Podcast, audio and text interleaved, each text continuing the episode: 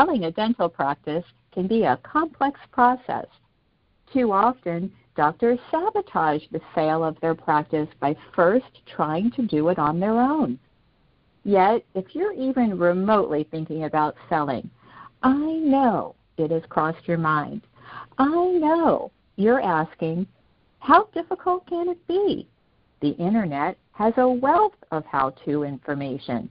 After all, I want to hold on to any equity I can squeeze out of the practice I worked so hard to build. Familiar? Yes. Reasonable? Not so much.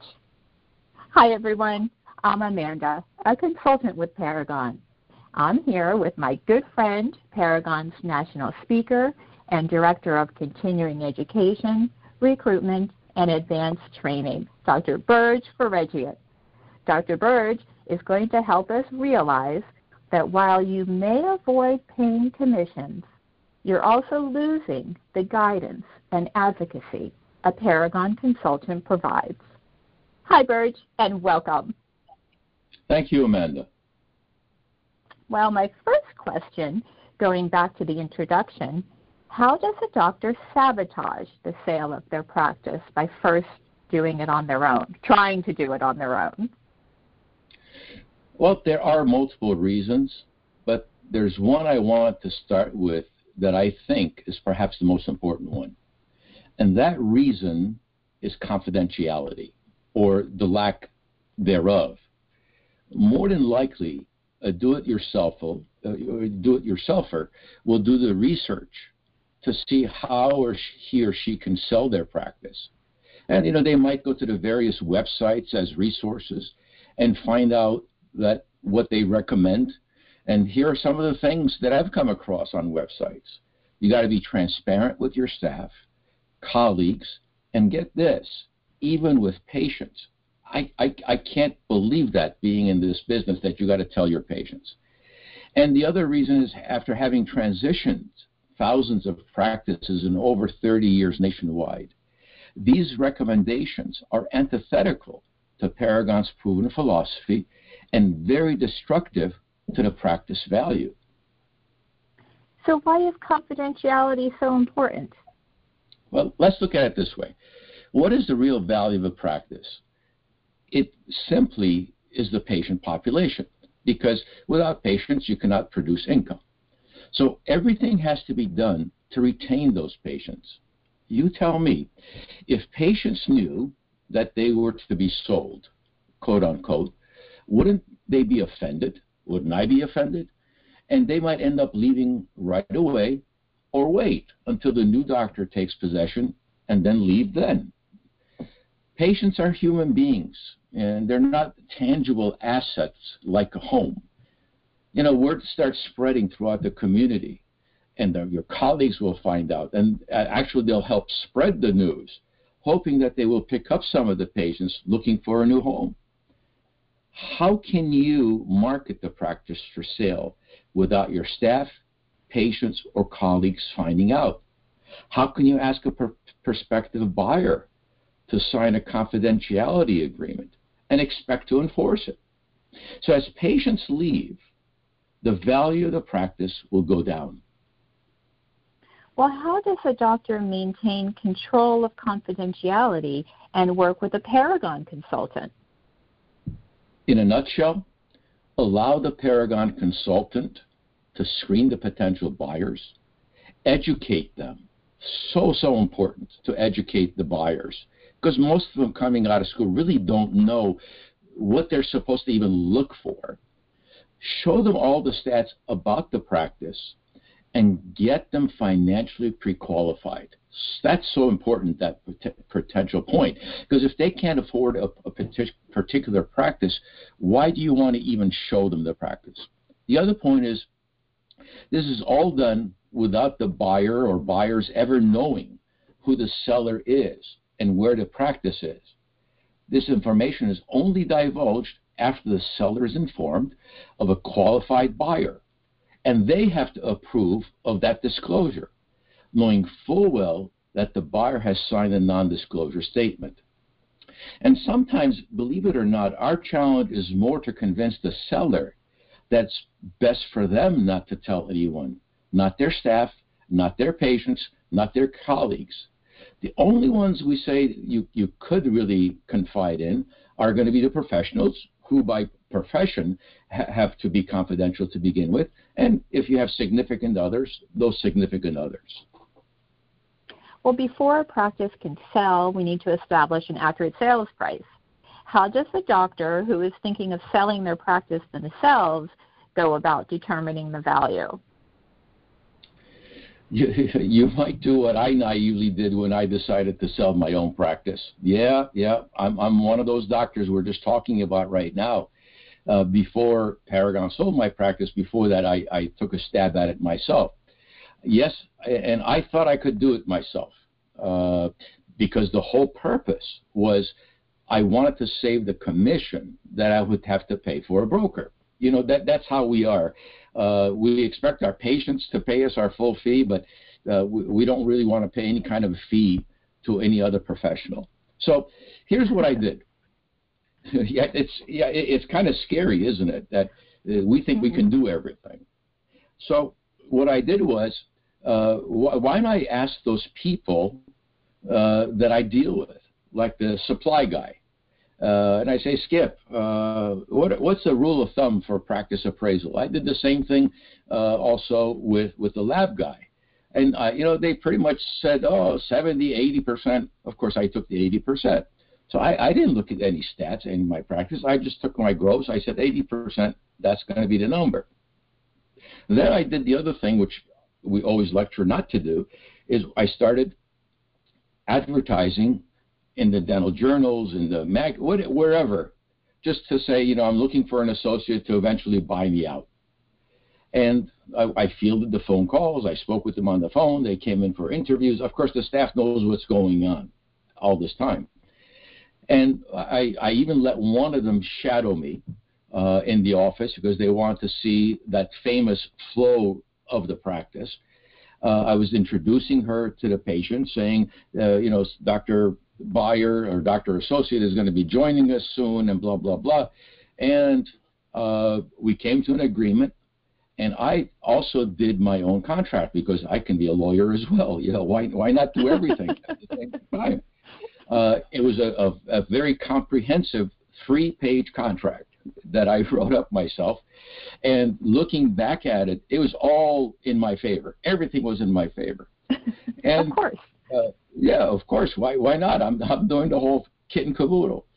So I, I, I the the uh, the doctor signed it, and of course I want to make it official and legal. So uh, I, I asked my front desk manager, who's also uh, was a notary. I said, notarize this thing, so we'll make it really legal and official. And I'm, I'm all happy. I'm home. After dinner, I get this phone call, and she tells me I changed my mind. Perhaps at that time, it was one of the toughest things to hear, but it was, in retrospect, it was the best thing that happened to me because I found right. out I made so many mistakes, you know, thereafter. So what I learned was is that when you ask the people you think should know, it turns out not to really be the case the dental supply rep will, you know, is either going to look at it from the value of the equipment or kind of regurgitate what they've heard the rule of thumb is. The lab, lab tech might throw out the same type of number, know, trying to be helpful to a loyal customer. And I was a very loyal customer for 30 years. An accountant might look at it as any other type of business which a dental practice is not. A dental practice is not a pizza business. It's not like the regular type of thing. It, it, as we said, it's got intangible assets, which is basically the patient population goodwill. So other professionals who have not personally analyzed and appraised, appraised practices might also go on the conventional wisdom. So that's how it's done most of the time when you're trying to do it on your own. All right. Well, let's say a do-it-yourselfer decides to heed the advice of those who think they know. Wouldn't they still come out ahead financially, even if they're off by like five or ten thousand? On the face of it, it looks like it should be okay, but the answer is not at all. If anything, they could actually stand to lose a lot more than they think they would save by you know not paying the commission. Yeah, well, how so? First, you know, they they will get the actual will they get the actual value of the practice when they're doing it on their own? Will they play that expected negotiation game? You know how it is. When you know that you're going to negotiate something, you might think the value of a practice is X. You say, well, no, I'm going to do X plus Y because I'm going to negotiate and hopefully I'll work my way down to X. Are they going to be able to structure the purchase for a favorable tax advantage, which would increase the net amount they retain after the sale of the practice?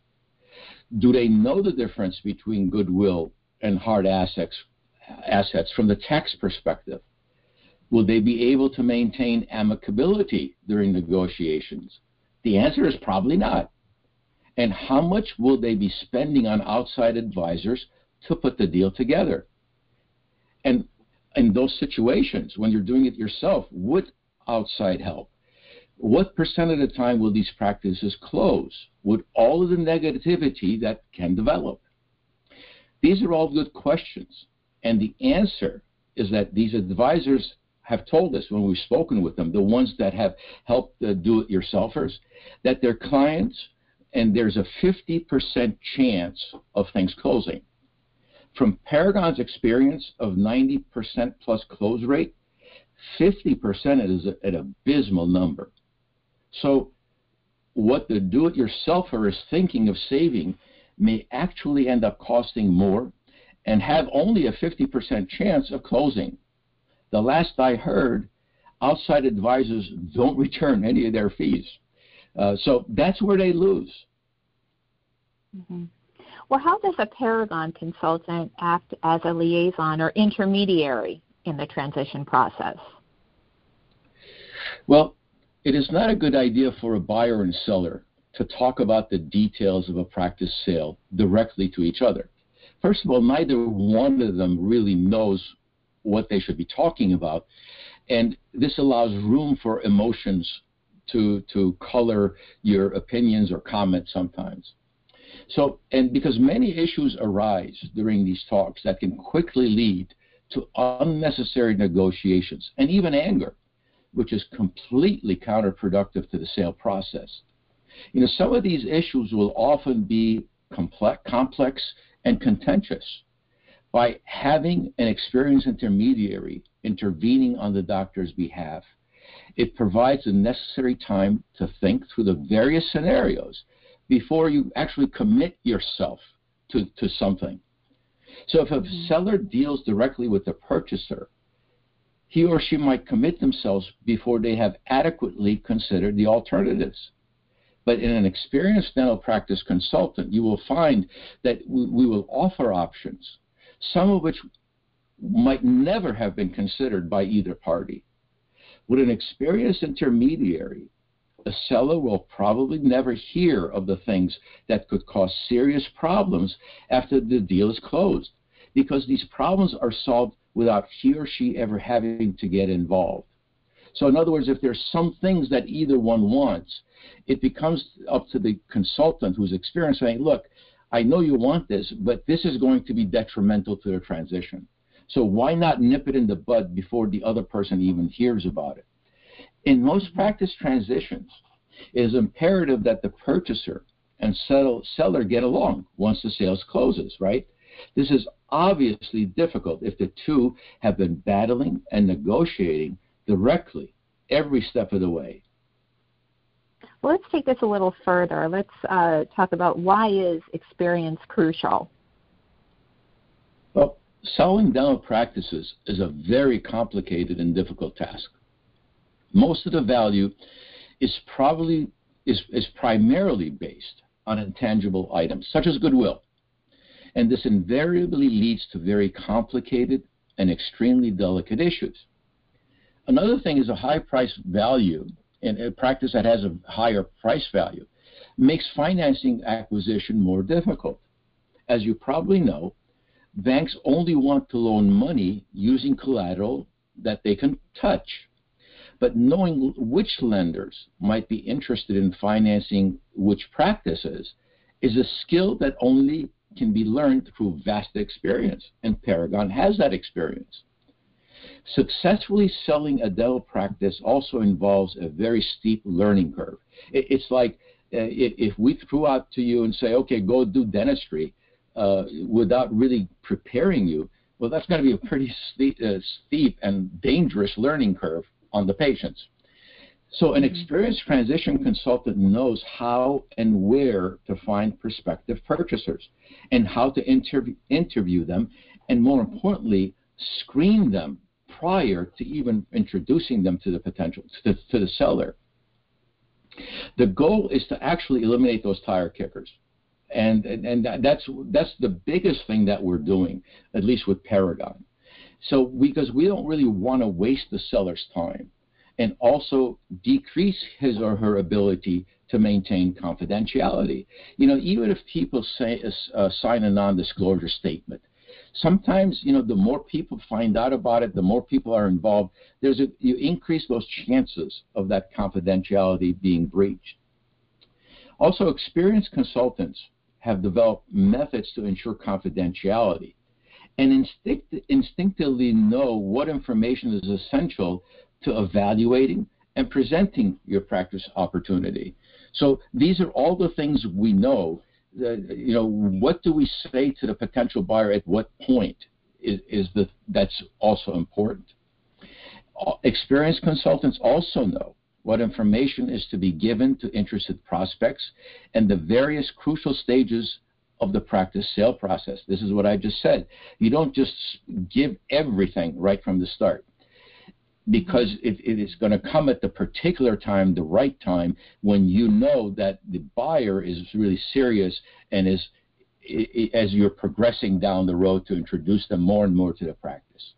Also, consultants understand how to structure the sale properly and advantageously so that you will reap the maximum after tax benefits. That's what we're talking about as far as a potential loss to the do it yourselfer. It is extremely rare that a dentist trying to sell his or her own practice, even with the help of an accountant or attorney, will possess these critical skills. And it takes years of successfully closing transactions to gain this knowledge. There's intuitiveness and experience. It is Paragon's experience that, more often than not, the first purchaser candidate that the seller actually meets face to face is the candidate that will purchase the practice. That doesn't mean that the first person who called to have interest. No, the, it's after we've really screened everyone and we've finally decided this one candidate I think is going to be the right match. So we often interview numerous purchasers for that purpose so that we get to know them. And, and again, I, I can't emphasize, emphasize enough that we really do educate buyers. In short, this is not the time or place for on the job training. The stakes are far, far too high. Mm-hmm. Well, how can inexperience end up costing more in the long run? Well, perhaps getting less than the practice actual value because of negotiations. The other point is improperly structuring the asset allocation, thus exposing oneself to more taxes having to be paid on the proceeds. Third is paying advisor fees, which will never be returned if the practice sale doesn't come to fruition. I mean, you, you know how much attorneys and accountants cost. Losing patients before practice value because of the uh, therefore, the practice value going down, of course, because of the inability to maintain confidentiality. The bottom line is that when thinking about selling your dental practice, thrifty is not nifty. Nice. I like it. I like it. Well, let's sum it all up for our listeners. What's our takeaway? The chances are that the cost for do-it-yourselfer I can't even say that word anymore. Do-it-yourselfer will actually end up being more than having a professional transition consultant handle the transition. That's point one. The second point we should mm-hmm. take away: it's also near impossible to maintain confidentiality it's very difficult to do it yourself or to establish an accurate sales price. It takes experience to know which lending institutions are best for dental practice transitions. And finally, the need to realize that as a dental professional, we can do dentistry and should not be a jack of all trades. Let the professionals handle the transition of your practice that you have spent decades to develop. After all, it's a very crucial part of your retirement income. Well, thank you for sharing your knowledge, Burge. And thank you all for listening. A few more things before you go. Please call our toll free number, 866 898 1867, or visit our website, paragon.us.com, to find current listings and free resources. Or get social. Like us on Facebook, post comments, or ask questions. Be well, everyone.